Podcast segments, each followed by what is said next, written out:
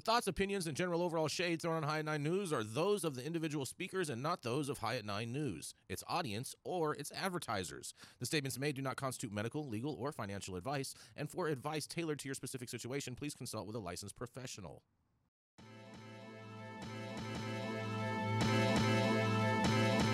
Welcome to the High at Nine News Hour, where you will hear from cannabis industry experts and professionals from around the country talk about important topics while shining light on global issues and discussing cannabis as it relates to politics, regulation and reform, data and technology, science, research and medicine, family and parenting, art, celebrities and entertainment, fitness, sports, mental health and wellness, and plant based medicines and entheogenics. Together, we are building a stronger community, fighting the stigma and creating change. With your hosts, Jason Beck and Rico Lamitte, joined by special industry expert correspondents from around the country, and daily antics brought to you by Cannabis. Coming to you live every Monday through Friday at 9 a.m. Pacific Time and high noon on the East Coast. And thank you all for getting high at 9 with us.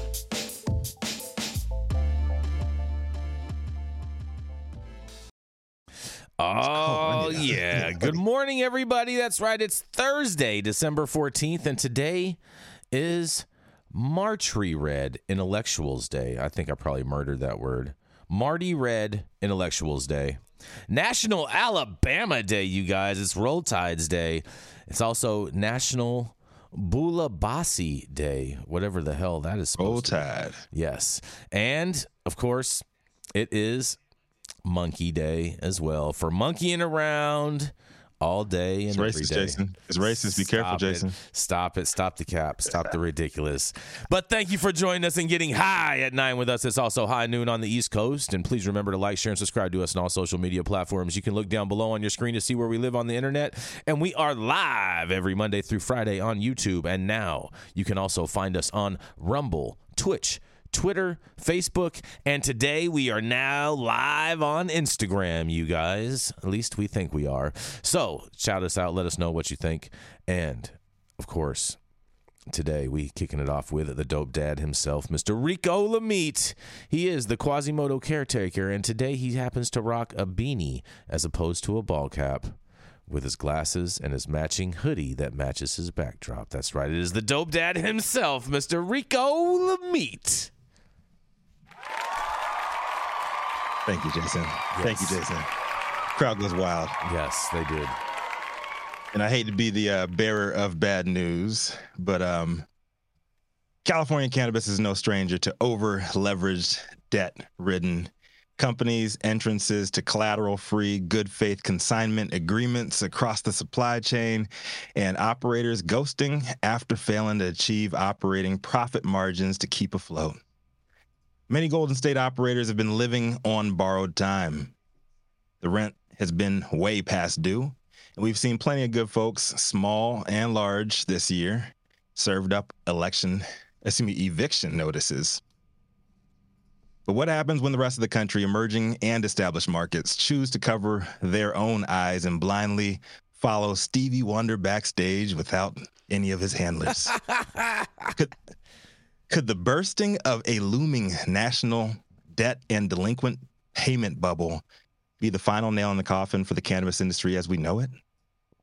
Portland based Whitney Economics, led by heavy hitting cannabis and hemp consultant Beau Whitney, has hit us with nothing but bangers this year when it comes to market insights, investor trends, and uh, economic research papers that have read like tea leaves each round. With the trends his teams reported on often becoming leading indicators uh, and seen in major regional industry headlines soon after. Well, they're back at it again and uh, leaking preliminary data from their latest nationwide survey of cannabis operators and ancillary businesses aiming to assess the impact of delinquent payments and what uh, what impact that they're having on the cannabis industry as a whole. And uh, it ain't pretty. The survey's preliminary findings indicate that delinquent payments represent an existential threat to cannabis operators, regardless of size or market. Per the release, The objective of the survey was to determine how per- pervasive delinquent payments are on the cannabis industry and to assess the overall economic health of cannabis licensees. Previous research by the firm revealed less than a quarter of cannabis operators in 2022 were profitable. The delinquency survey attempts to dive deeper into why everybody continues to struggle. So, according to the data, 43% of industry respondents say that delinquent accounts receivables are impacting operators' abilities to service their own debt. 32% of respondents say delinquent accounts receivables are a- impacting an operator's ability to pay state or federal taxes. 59% say delinquent payments are having a greater impact on their business than federal tax policy 280E. Let that sink in. Folks failing to pay their bills on every level is causing the bill collectors to default on their own debts, which is robbing other folks of the cash flow needed to pay their state and federal taxes. And now everybody's saying that this pandemic of deadbeats has way worse of an impact than 280E ever has. Sounds like a recipe for success. The piece goes on to say that some respondents indicated delinquencies were in excess of two months of revenue, totaling millions of dollars, and that they needed to run their yearly uh, operation on what amounted to 10 months of cash flow. The lack of access to cannabis operators um, to traditional financial tools like bridge loans uh, or loans against accounts receivable is reaching a tipping point. So folks are dumpster diving into deals with predatory uh, predatory lenders with interest rates often running between 33 and 50 percent. Without access to bankruptcy pr- uh, protection, the results of business failure in cannabis is just complete uh, um, complete individual wealth destruction. Though Whitney says that uh, delinquent payments impact the entire cannabis value chain, farmers, manufacturers, and ancillary operators are actually hit harder than retailers leading to multiple respondents blaming delinquent payments or, uh, for having to lay off employees in efforts to keep their own companies alive. Here's what Beau Whitney himself had to say about the new data.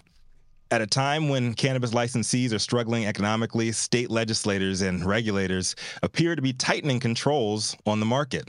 These controls, when combined with lack of cash flow, may have catastrophic impacts on businesses. End quote. Now, I've been telling everybody from the jump to ignore the shiny objects and to follow the money if they want real answers as to what's really going on and what's probably going to happen next. A ton of these new booty, Chad led, VC funded companies that got in the game around 2018, 2019, thinking shit is going to be easy and all that B school training uh, would give them the, the cheat code to dominate something that's been around longer than they have. Well, all them five year runways are drying up now, and it's looking like we're all on the same level. The rent's due, and the landlord cannot afford you any more IOUs. So, what's next?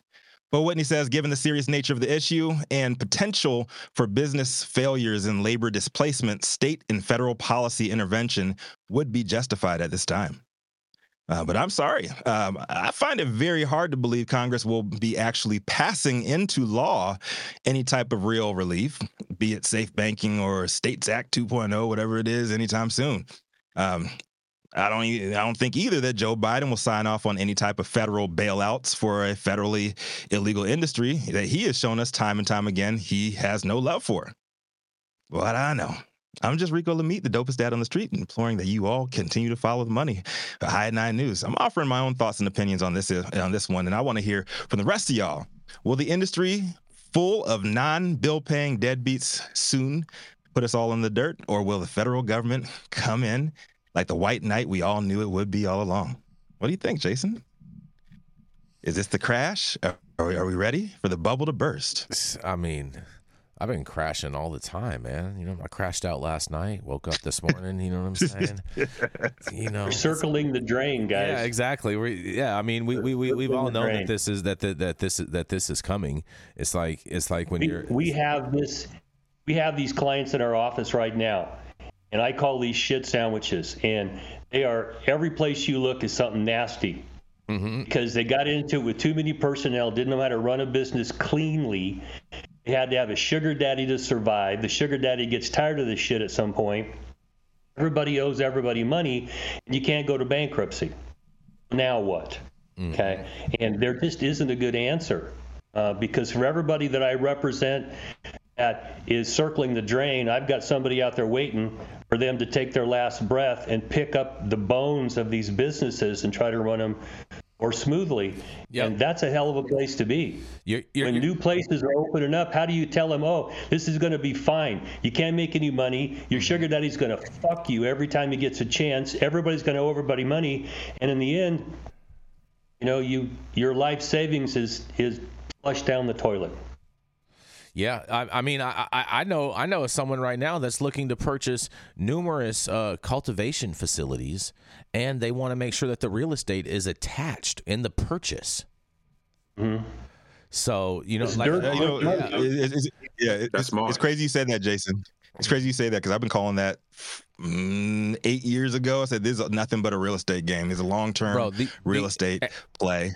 And this group, this group is not from California. They have multiple assets in other states. Of course, they're not. And and but they want to come into the California market now that they're established in these other markets.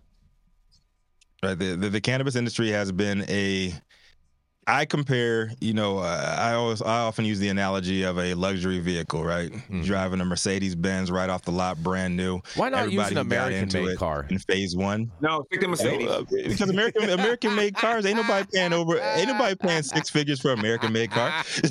Let's keep it a buck, man. You getting that shit CPO. So, you getting all kinds of rebates for that thing. But uh, let's, let's, let's keep it a buck. It's, it's, you getting a brand new Maybach right off the lot you know you you eating all that depreciation, thirty percent right when you drive it off, oh, right? Oh man, it's so, so, um, so rough. Everybody who's getting in now, you're getting that certified pre-owned warranty. A lot of the kinks have been worked out. It might not be perfect yet, but you uh, you got a much clearer path to what's going on, what has happened, and what to expect. And a lot of people just ate that depreciation these last five, seven, ten years in Colorado and uh, in mm-hmm. Washington, and um, unfortunately, you're gonna see a whole lot of new drivers very soon. Mm-hmm. New drivers and old whips. Oh, whips. Mm-hmm. In 90. Under warranty, though. Under, under, under warranty. under much better de- much better deals. definitely better. Broken definitely, in. Definitely better uh, better financing terms, that's for sure.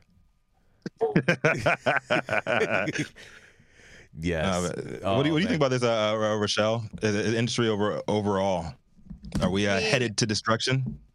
Uh, well, Nobody can pay the bills.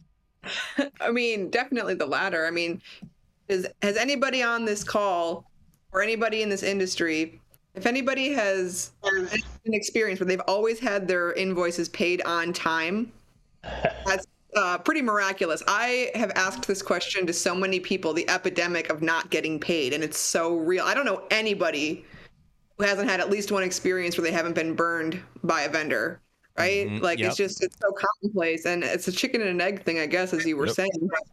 I don't know what it's by a vendor. Everyone to get caught up because it really just causes a trickle down situation. And as a longtime freelancer myself, I know the pain. Believe me. Mm-hmm.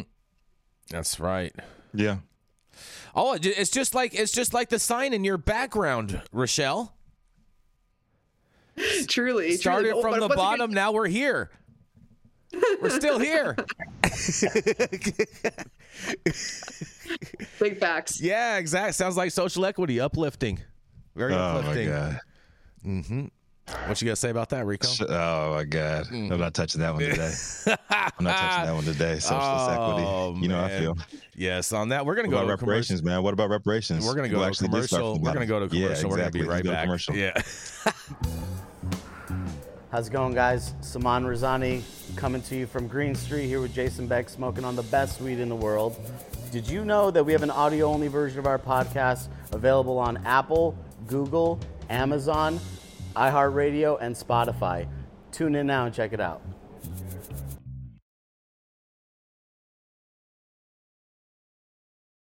Oh, you got money to be at MJ mm-hmm. Biz, but you don't got money to pay me? Is that what you were telling him, Rachelle? It like better than me. Right? That's you everyone there would have knew they owed me money.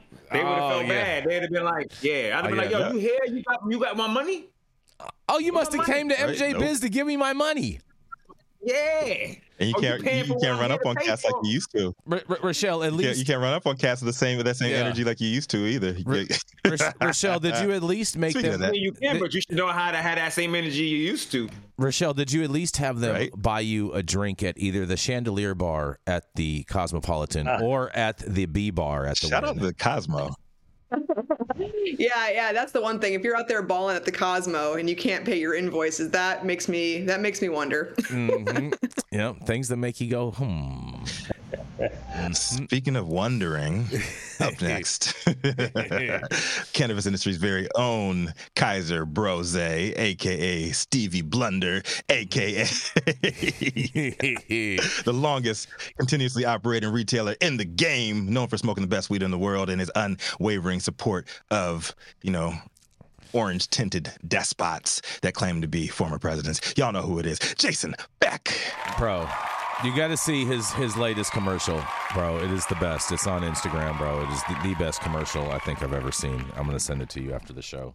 Ooh, tr- yeah. ooh Trump got a commercial. Trump has a new commercial, bro. You got time? In, you got time in between court a, cases? A, a, new commercial for his NFTs, bro, and he has a special, special this is, this, real card. Oh, oh, Special real card. Go ahead and get ripped off again. Hold on, he's giving out a real go card. Go ahead and get ripped off again. He's giving out a real card that's part of the mugshots the industry's number one deadbeat. Oh, you know God. what? you, you know what? You know what's crazy? This guy Trump has time to not only do all of this great stuff, but he can still do all of this great stuff, fight all of these court cases, and run the shit out of this country oh, to a place where man. Instead of the guy anyway, let's hear the story. Let's hear the story. Hold on, hold on, hold on, Tony. Tony hold on, Tony. Hold on, Tony. We're gonna go. We're gonna go into the story. We're not. We're not gonna go down the rabbit hole too much with ah. with Rico. We're just gonna yeah, just know, entertain I, him. I, go call. I, I know, listen, man. For, I know. Paint, I know. And the paint for my guy. I know. I'm with you. Team Orange. Yes. Orange Gang. Yes, Orange Gang.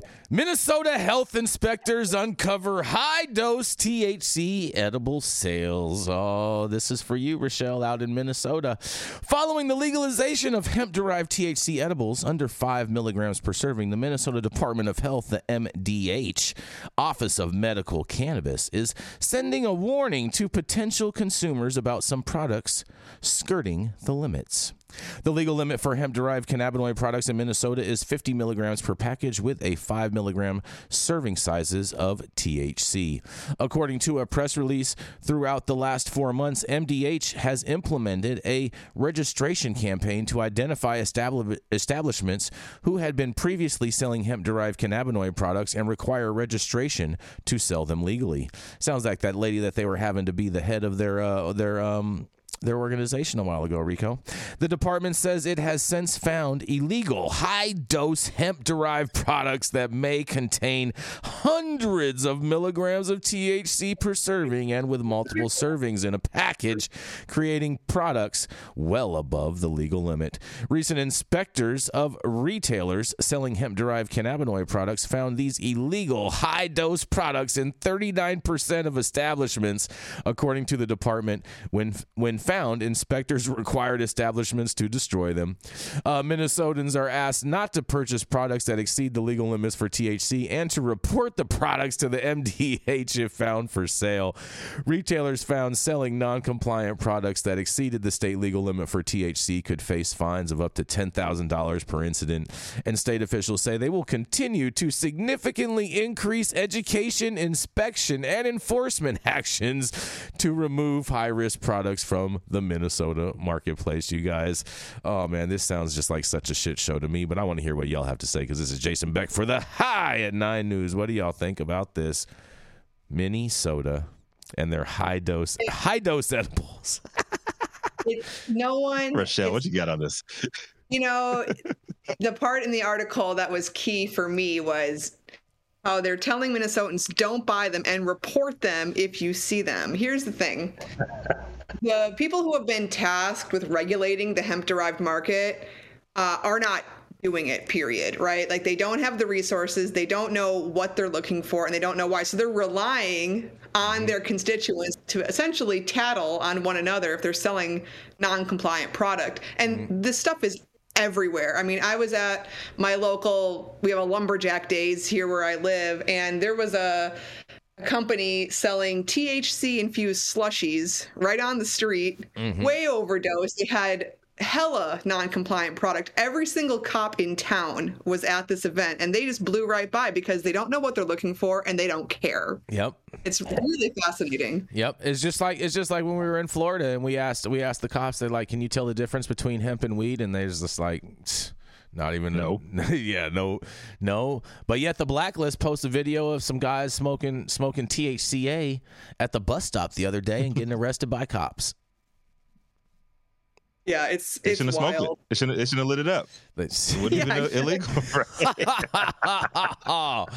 Played themselves. yeah, they played themselves. That's for sure. But man, this is this is super super interesting with this this hemp derived stuff. I mean, the reality is, I don't understand how some consumers are supposed to know if products are overdosed.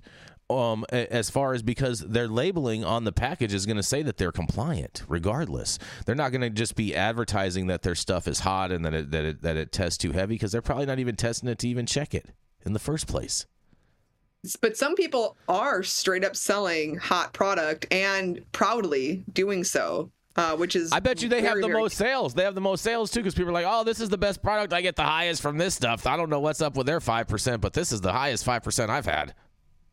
Or what's even more interesting is they go over to Wisconsin, where cannabis is technically illegal, but you can buy hella strong Delta 9 hemp derived products, Delta 8, HHC, THCA flower, up and down the board. No one cares. So, in a way, they're less restrictive than we are, even though cannabis is legal here. It's it's very backward.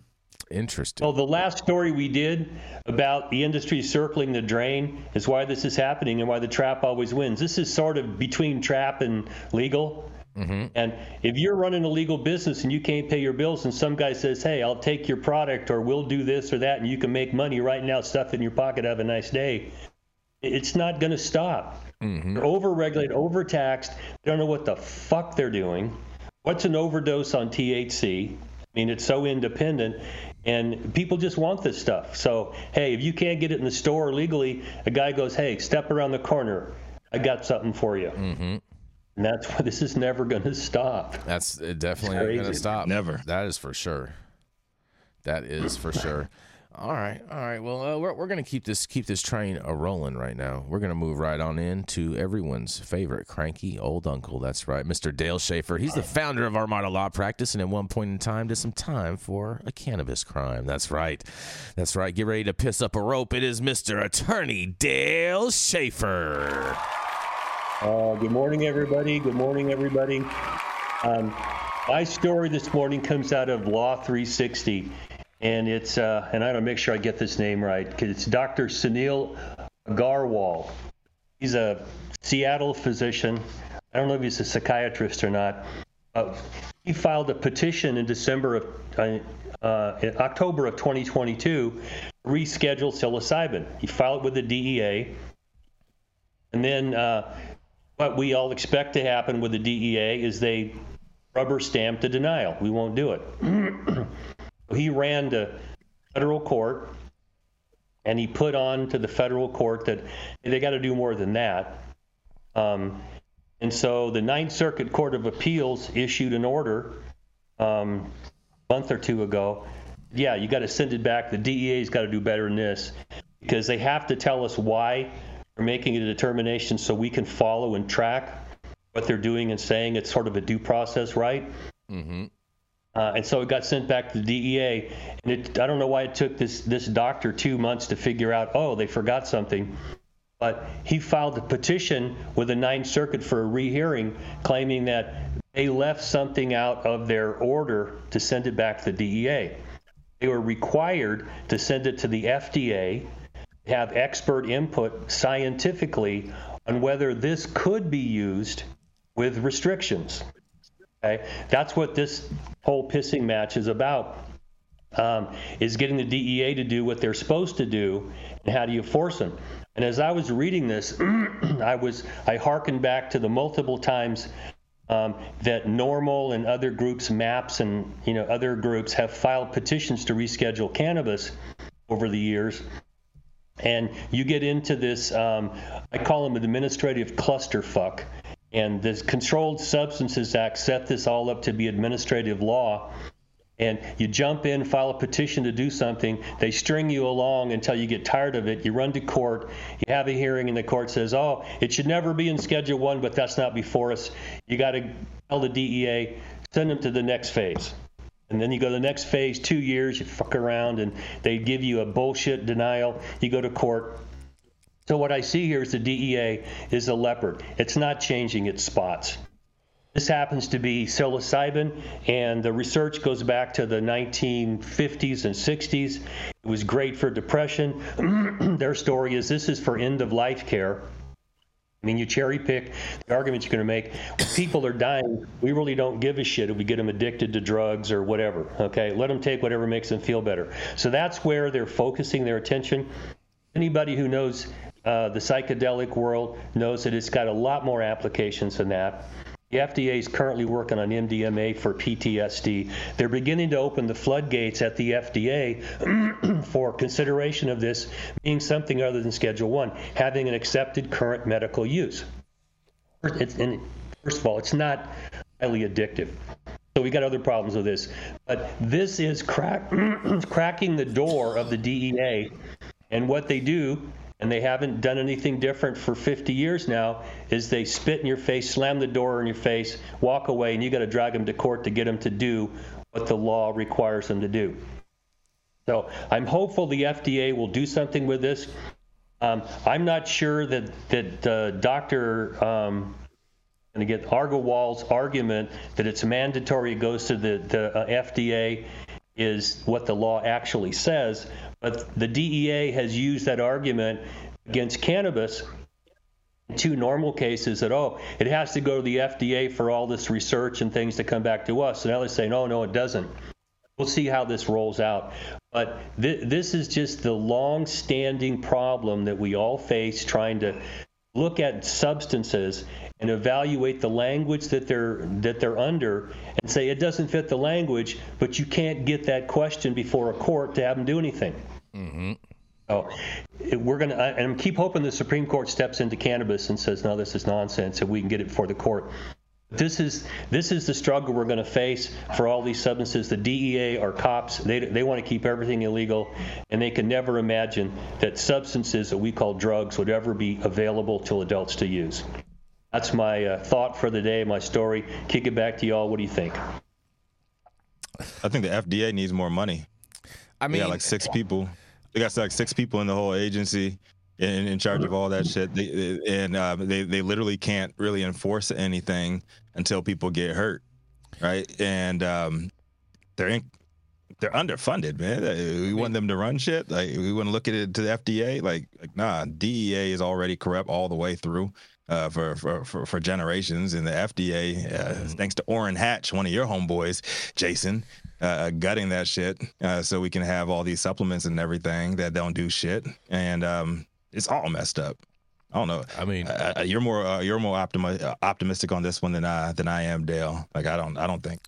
I just I'm confused, Dale. I'm, I'm confused a little bit by this story because we covered the redacted uh, uh, the redacted paper in regards to the Schedule 3 documents. And in there, it clearly states that the FDA needs to, uh, or basically the DEA has the full authority to reschedule cannabis and that the, the, F, the FDA and HHS don't have, don't have that, that authority. But yet you have the Ninth Circuit basically saying that for mushrooms, that, that, that, that the DEA has to consult with the FDA in regards to this. So I'm a little confused on that. Can you kind of break that down a little bit? Circle well, sounds like. The, um, when the Controlled Substances Act was passed in 1970, a the Congress delegated to the executive branch the rescheduling authority. Mm-hmm. A delegated to the DEA, which I think was officially started in 71, something like that. And they put it into this administrative law circle jerk, I call it.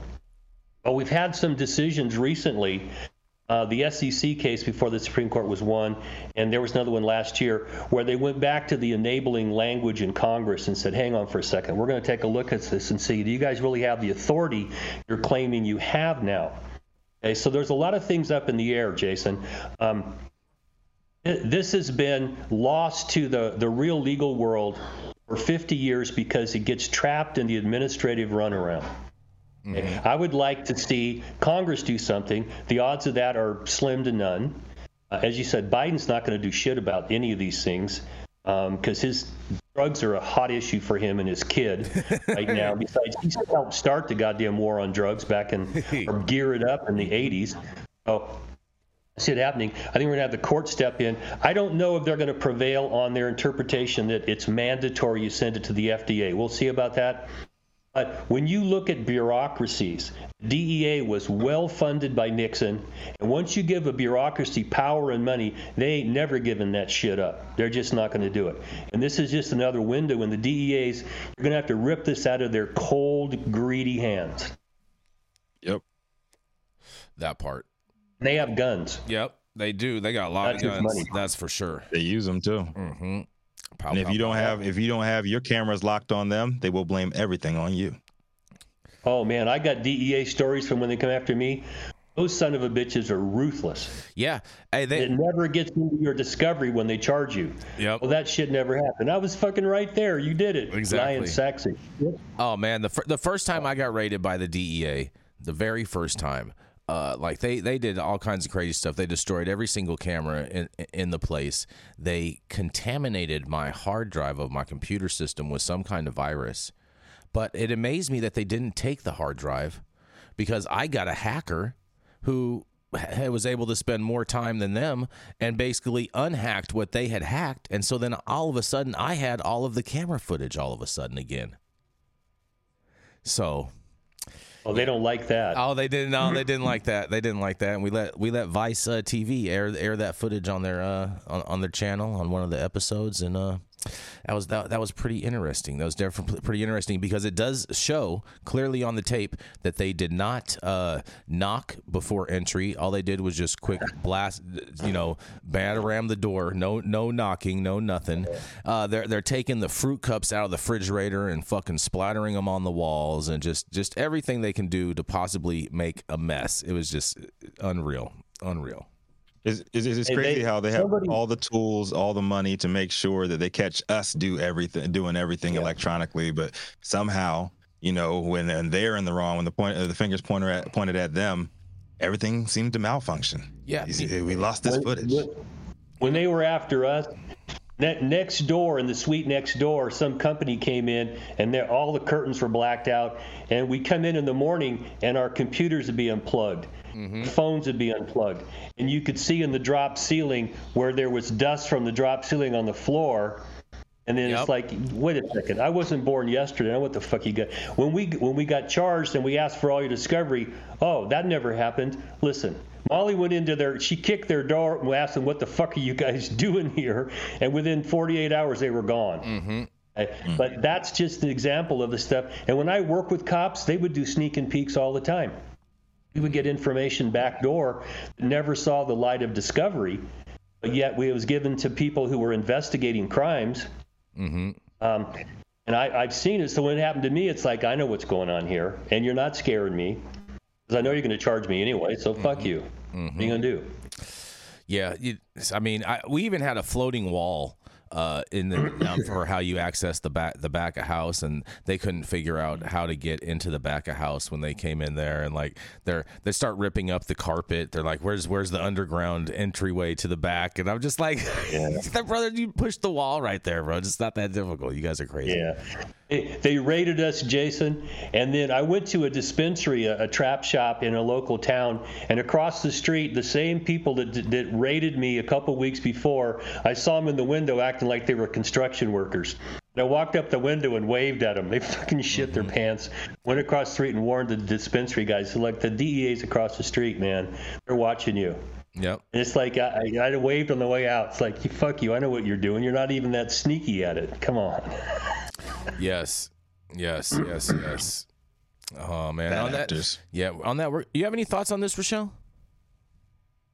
I mean, just I don't have any war stories from the DEA, thank God. But what I will say is that the government bureaucrats love to punt to one another, and I think that's a big part of what's happening here.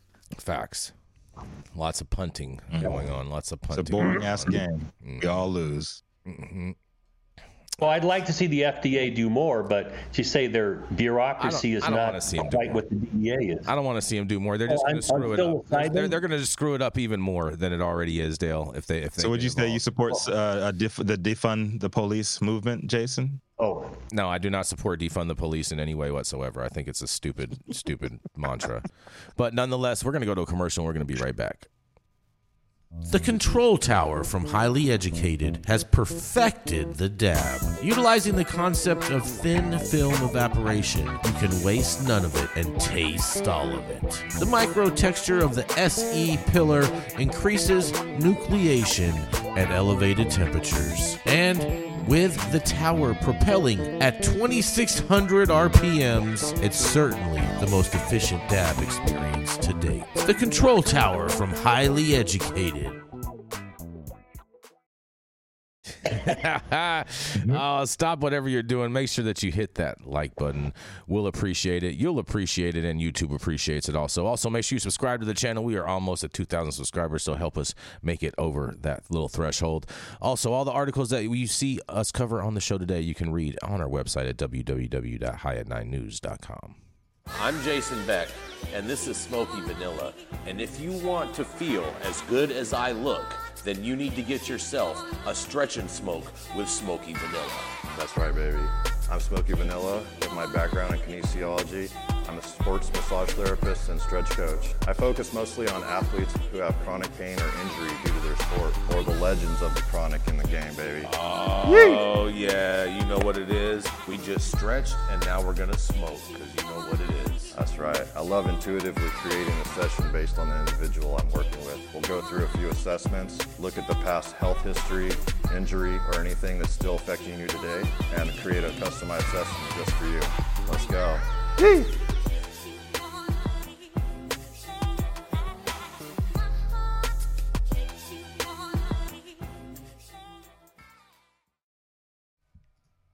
Up next, we got a superstar cannabis and psychedelics reporter, editor at Green State. And word on the block is she has the most robust Lego collection in the whole damn game. I don't know. I don't know. I haven't seen it, so I can't speak for it. But y'all know who it is. Rachelle Gordon. Rico, it is not fake news. I have a lot of Lego and I have the pictures to prove haven't it. seen So it. One of these days, She we'll got get them up here. receipts, Rico. She got receipts for you. Proof. Can't wait. Facts. Um, so my story this week is a little less news, a little more perspective about why the market and the world, frankly, needs low potency weed. So again, this is a perspective, more of an op-ed, so it'll be in the first person. So here we go. Uh, last week, I read a statistic that all but surprised me. According to consumer insights analysts at the Brightfield Group, 1 in 10 cannabis users prefers flower containing between 6 and 10% THC content, a far cry from the bud with 30 to 40% allegedly THC that is seemingly everywhere in the market. How often do you find low potency weed at the local dispensary? Pretty much never. And the cannabis industry is driven by supply and demand, and with the majority of customers and frankly the majority of bud tenders seemingly pushing the strong stuff, it makes sense that high potency products get the lion's share of shelf space. But in doing so, a portion of the population is completely alienated from the regulated market. And kind of curious folks may be wary of the big t- THC numbers, could never try it at all. And shockingly, after years of the opposite, I've become one of the very people seeking low THC products. But more about that later. A while back, I interviewed a few retail buyers in California before the Mega Brand Showcase Hall of Flowers. When I asked what they were on the lookout for, CBD was definitely on the list. They understood the need for low potency flower edibles and vapes at dispensaries. However, producers trying to make ends meet I have to go where the money is, leading them to pump out as much THC as possible. It was a sentiment echoed at a recent visit to Emerald Bay Extracts. The brand makes strain specific RSO and tablets popular with the medical crowd, including one to one varieties like Harlequin and Dancehall. But the owner lamented that there was simply not enough CBD rich flower on the market to meet production demand, directly impacting the customers who have come to rely on the products for relief. The appeal of low potency weed is something I've seen and experienced firsthand. My partner cultivates high CBD strains of cannabis, selling smokable flower at the local farmers market. After handing out countless samples to curious passersby, the number of folks who return to make a purchase is astonishing. Many of them are older consumers delighted that there's a product for them. Now, to be fair, these sales occur in Wisconsin where there is no regulated cannabis market. However, THCA flower, aka weed that is considered federally legal hemp, is readily available, and there's no doubt that people are procuring legal bud in other states and bringing it back to the dairyland. My partner's loyal customers are choosing to smoke CBD because it gives them the experience they seek a relaxing and mellow buzz without the overt stoniness or anxiety that high THC products can cause. But it's not just senior citizens who are enjoying the benefits of low potency weed. I've started consuming it myself. After a lifelong battle with anxiety began to intensify last year, it became clear that while I didn't want to believe it, THC may not be helping. So the years of smoking and dabbing all day, every day were seemingly lost. Several instances where a couple of hits of weed sent me into a debilitating spiral made me realize it may be time for a break.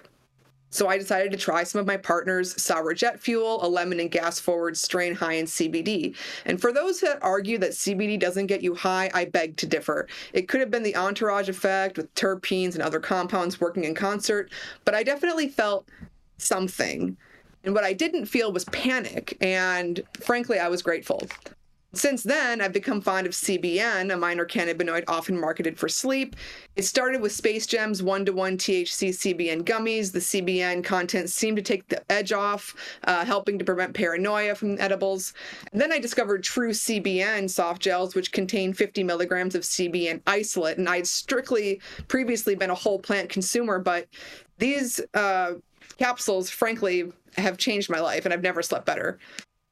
Uh, in conclusion, THC is not for everyone, right? We know that. That much is clear. But by ignoring the need for low potency weed on the legal market, we're doing a disservice to those who could truly benefit. Whether consumed for therapeutic reasons or a cool and mild high, the demand for CBD and other non THC cannabinoids clearly exist we're supposed to be an industry for the people, but by catering to the customers who only care about THC, all we're doing is driving the patients and kind of curious further away. I understand this is a complicated issue, made more difficult by the fact that operators are desperate for dollars and simply want to survive. But by inviting a wider population of consumers in, won't we ultimately fare better as an industry? So, Rachelle Gordon, editor of Green State for High at Nine News. I'm curious what you guys think about this. Is it feasible to offer high CBD strains of cannabis in regulated dispensaries? I mean, you can definitely offer them, but not many Yeah. people are going to buy them. Why do you think that is? Do you think that people who are searching for it just don't go to the dispensary? Do you think that the bud tenders aren't pushing it? Like, why do you think that is? I, I, I, I just feel like most of the people that, that generally go into stores are looking for high THC. That's 99.9% of all customers. That, that That's what they're asking. And you get very, very rarely do you get people that are asking for CBD specific. Not saying that it doesn't happen, but let's just say, you know, maybe maybe 5% of customers ask for that. You know, maybe five out of every hundred people basically will ask for a CBD CBD based type of product, more medicinal type of product, whether that be a tincture or something non cannabis form. Also, too, that's another problem with those types of flower uh, products as flowers is that a majority of the people that are purchasing those products don't want to smoke. Also, It's not, it's not just that too. A lot of those uh, products you can get from regular smoke shops that aren't um, that aren't dispensaries. So if you're going to a dispensary, I believe 99% of the people going there are going there for actual flower flower. They're not going there for Delta 8. They're not going there for anything else. They're literally just going there because they want the real thing. Because they can go to a regular smoke shop and just get Delta 8 strands or, you know, whatever else that's really not, you know what I mean? So it's kind of my take on it. Yeah, I, f- I feel like uh, uh, if I'm going to the dispensary, you already know you're going to be buying stuff at a premium. Yep. So uh, I, I kind of go if I'm if I'm going into a dispensary, you know, I try to get the the best that I can get. Period. Uh, but I ain't gonna lie, you know, um, a good one to one is great. You know, uh, some of some of my uh, my buddies that have uh, But you, you like Blue blessed Dream. me with you some, like uh, some Dream, uh, a lot of product direct, direct off the farm. It's, it's it's really good, man. Um, some some good one to one stuff. It gives you a good functional high. You're not looking to get super lit. Uh, but um, yeah, if I ever go, I'm gonna buy something in the store, like I just wouldn't buy CBD at a actual dispensary. I mean, you bought Blue Personal. Dream. I never bought it. knowledge, Never bought it. knowledge of people of this. this I, I love, I love how Jason. I love how Jason loves to. He loves to keep on shaming me because that's my ADHD medicine. It gives me a functional, gives me a functional high. Hey, you gotta- you but gotta can have go something. ahead. You gotta have can go something. ahead. We gotta have And- something we and- can and for the. For the record, I've never, I've never dropped cash. I've never dropped cash on it. I have an infinite supply. Are you sure? You know? I'm pretty sure Well, I've sold you some Blue Dream before. The, the lack of Yeah, I'm pretty knowledge in this industry. the lack of Have knowledge. you- I, in I don't think I've ever seen you in possession of Blue Dream, Jason. Just give it- it- the, the ignorance on all sides in this industry is overwhelming.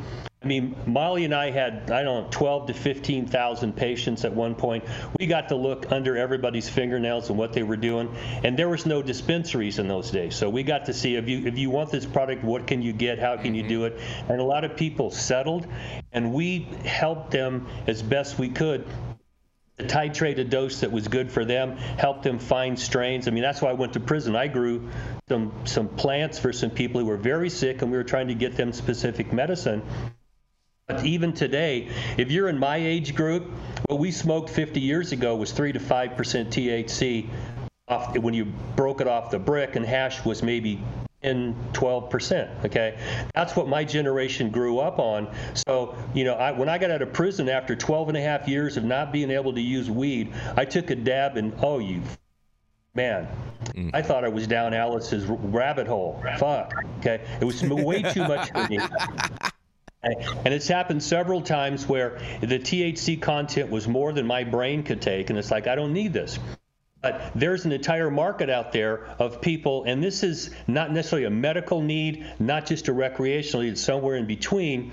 That you have conditions, and you know, in my family, my daughter, THC makes her sick. So we had to look around and find products that were low in THC, higher in CBD and the CBN and things like that to help her. But we're a medical family, so they're not marketing to people out there. They're not trying to educate people. Right now, to survive in the industry, you got to sell what sells, and that's high THC and that's where you end up.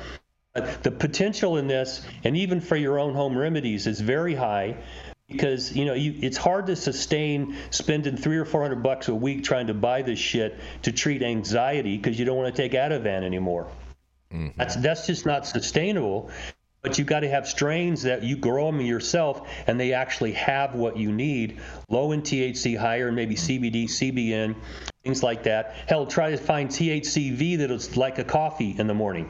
There's a lot of ways to use this that just people are ignorant of, and bud tenders don't know about. I feel this. like, um, right, it, it, Rachelle.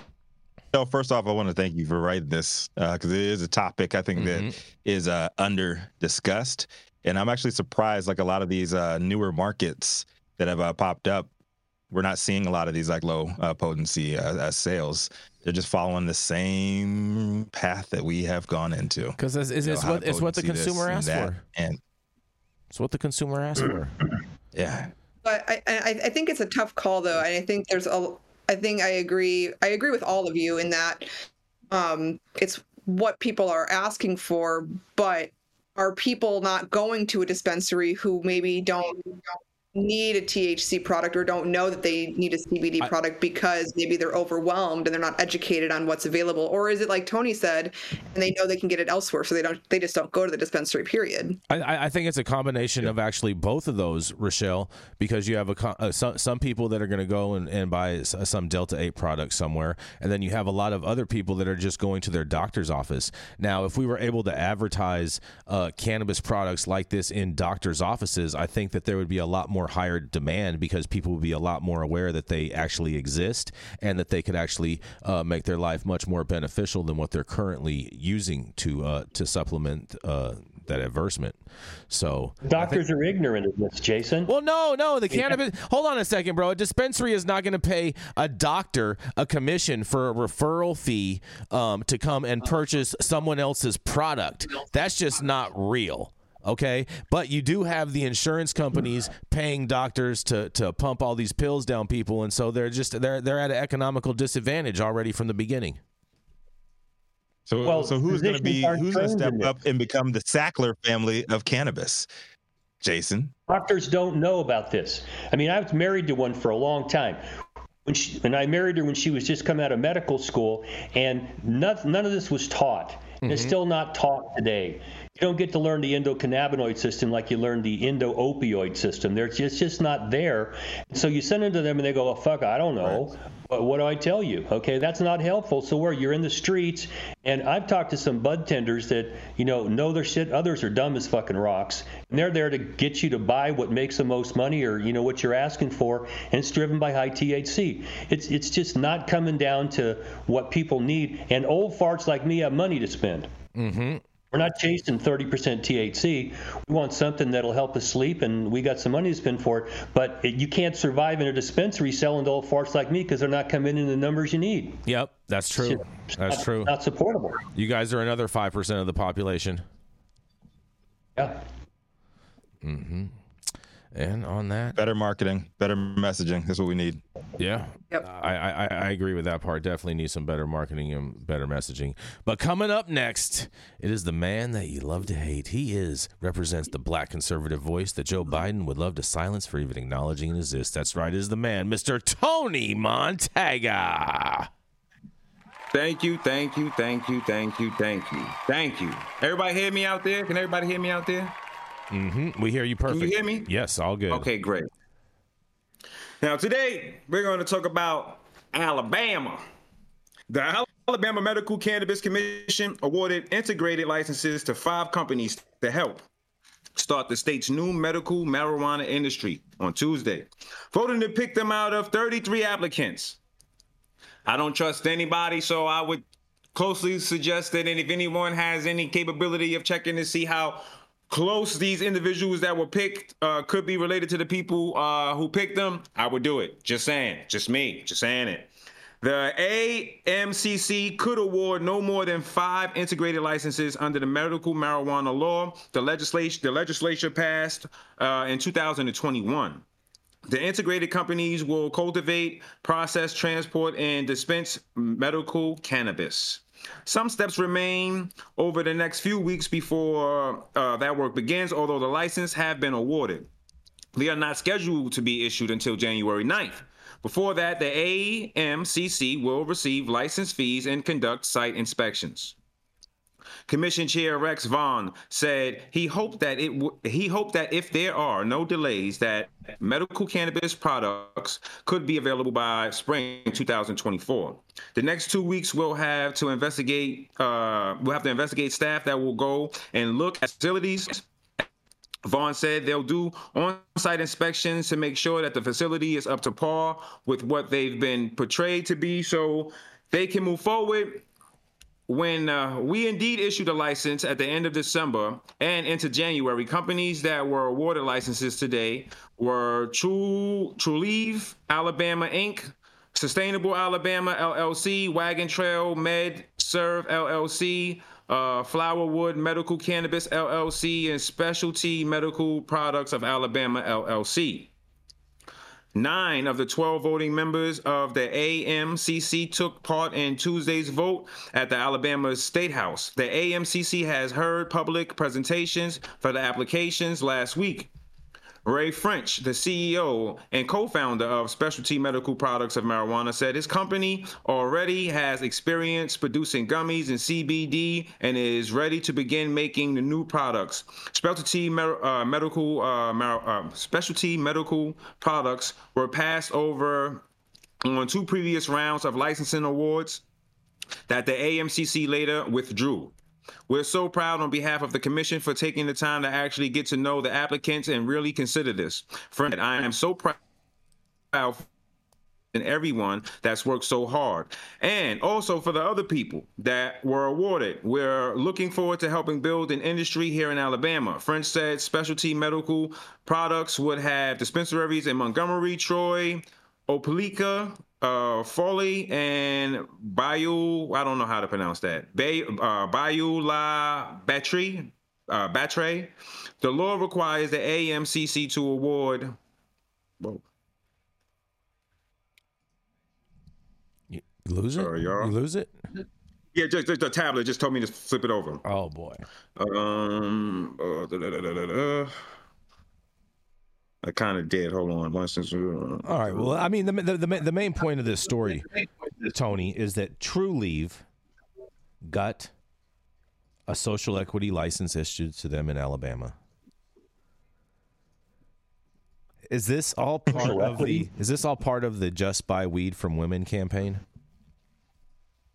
Mm-hmm. No, don't stop that. Stop I'm- that. I'm Jake. serious. Stop that. I'm Don't serious. I'm don't even serious. Give it that. How I'm dare serious. you? We're not. We're not go- No, no, no. Uh, You don't, don't want to go down that. I mean, they I'm mad I promote put that on the soundboard. They promote it. that's, that's great usage. All right. Ain't gonna lie. I don't know Oh, that I've ever True seen Leave, these um, work out when you cap the numbers, Mm-hmm. whether it's merit, lottery, some combination of them. They just don't seem to work out. And you know, I'm always suspicious someone's palms getting greased here to get them in a position. Well, well, th- You know, well Dale, this, I mean, handled th- some of these, and they're on, going back to your How story does how last- does how does Kim week. Rivers how does Kim Rivers qualify for social equity in Alabama? You guys. Yeah, I'm just confused. How'd this happened. Well, Dale.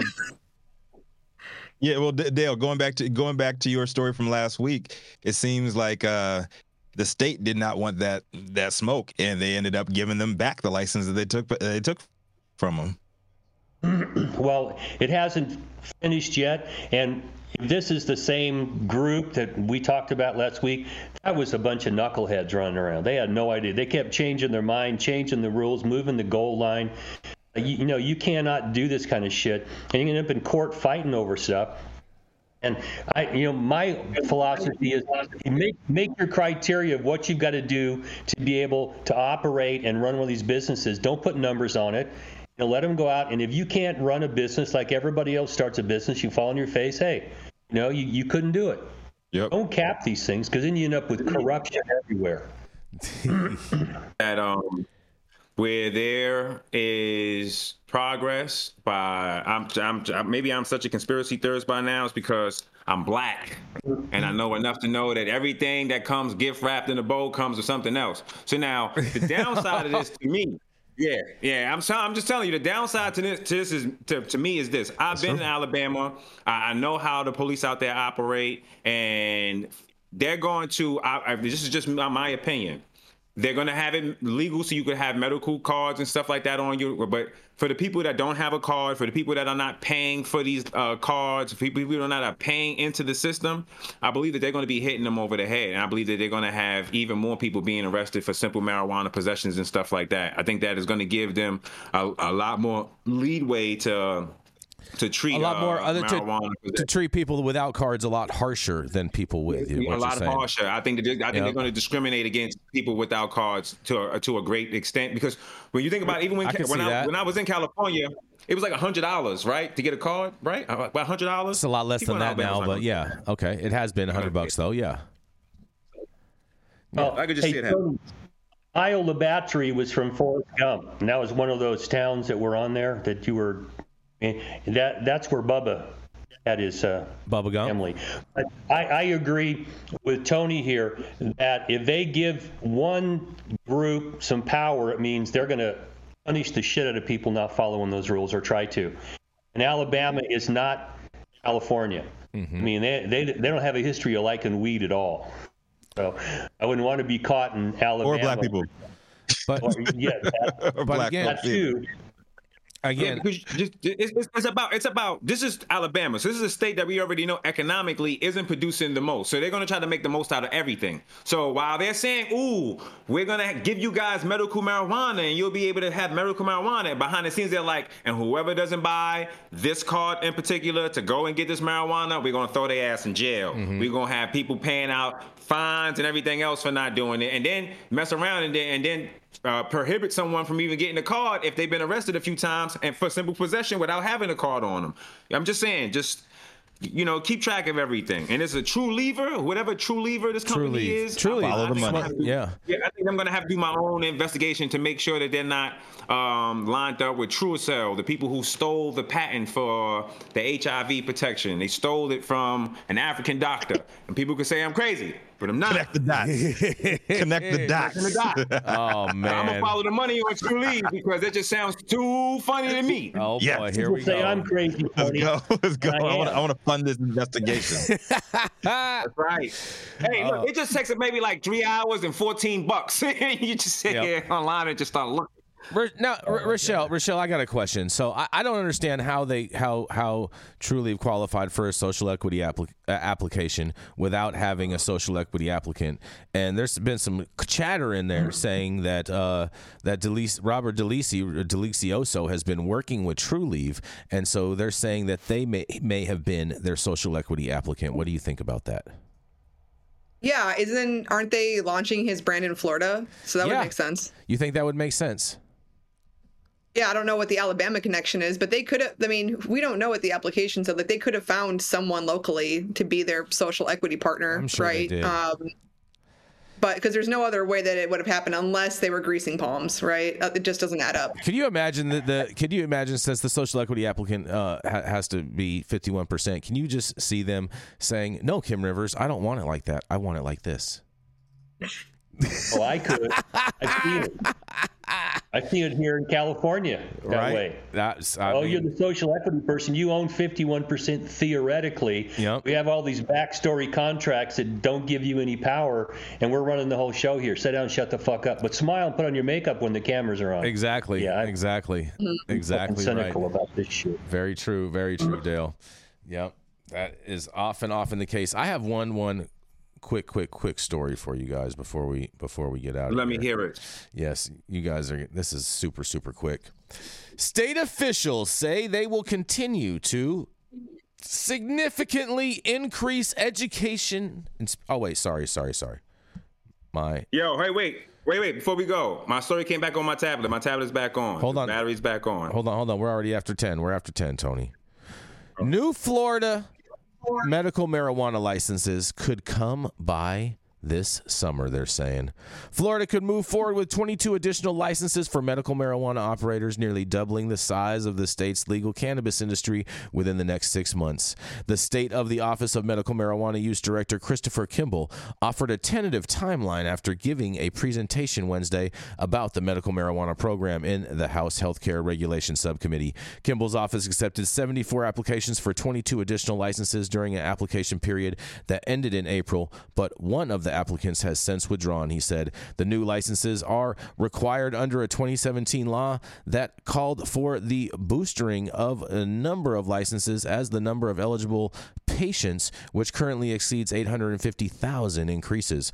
Representative Allison Tant, a Tallahassee, uh, uh, Ta- uh, Tallahassee Democrat who serves on the House panel pressed Kimball on the issuance of the new licenses and says, What is the status of that process? Tant asked. And Kimball said that uh, applications are being reviewed, but he did not have a specific time of when they would be awarded. And in quotes says, if I rush them and we get sued and lose, then people won't get their licenses. I want to make sure that we've done it right, he said. But uh, Tant pushed him on the issue and says, I, I want to make sure we get it right, but at the same time, I have constituents in this space who are kind of chomping at the bit. Should I tell them it's six months? Should I tell them it's going to be a year? What would be the answer to tell them? Tant asked. And Kendall replied, I would hope we could meet uh, meet that six months, that would be my hope. Hope is not a plan, but that is what we're working on. And the April round of applications was uh, the first major opportunity for newcomers in the industry to vie for a license in the 2017 legislation passed. And an initial round of licenses was based on a 2014 law that legalized non euphoric cannabis for a limited number of patients. The state has issued 24 operators uh, licensed in regards with that. What do you guys think? This is crazy. Crazy? They're about to issue out these licenses. I don't think they've even issued out the black farm, the one single black farmer's license in Florida, but yet they're talking about issuing out these additional licenses. And I just feel like Florida is so built up that anyone that comes into the space is just going to be coming in at such a deficit. I mean, they're going to have Trulieve is going to have, I think, over 200 stores in Florida, and you have a, you know, I, I just feel like they're going to be battling an uphill battle. Anyone trying to come into that market. Thoughts? The trap's gonna. The trap's there. Yeah, you know the that. trap was there for sure. Shout out to Turb Basil. yeah, but people still seem to be really interested in Florida, whether or not you know how established it is. People really seem to want to break in there just because it is such a huge, huge market. Mm-hmm. Yes. Yeah. Very, very true. Interesting. In a market of old farts like me, that they should go in there and market those lower THC strains to them old goats that are down there. They got a lot of money. Shit. Mm-hmm. Yeah, that could, be, that could be the niche for sure. Yeah, I just don't I just don't understand how they're going to issue these licenses. They haven't issued out the black farmer license yet, but oh man. And not to mention it's going to cost a whole bunch of more money because they just passed a law approving uh approving the governor's plan to raise the fee of medical licenses to over a million dollars. So uh, Oh jeez. Yeah, so it's going to be even more killer. Yeah, that's it's, it's, you know. But uh, it's Florida, baby. That'll, it's Florida. That'll feed the trap, right? Mm-hmm. That will definitely feed the trap. That's for sure. But uh, yes, ignorant politicians. Mm-hmm. What's that, Rachelle? Trap always wins. We said it earlier. That's right. The yes. trap always wins. Well, thank you all for joining us and getting high at 9 with us every Monday through Friday at 9 a.m. Pacific and high noon on the East Coast. Big thank you to all of our correspondents participating daily. And thank you, the audience, always tuning in, watching, and enjoy us. We know you could be anywhere else, and we're glad that you choose to spend your time with us. Also, you all have an amazing day because it's High at 9 News. It is America's number one daily cannabis news show.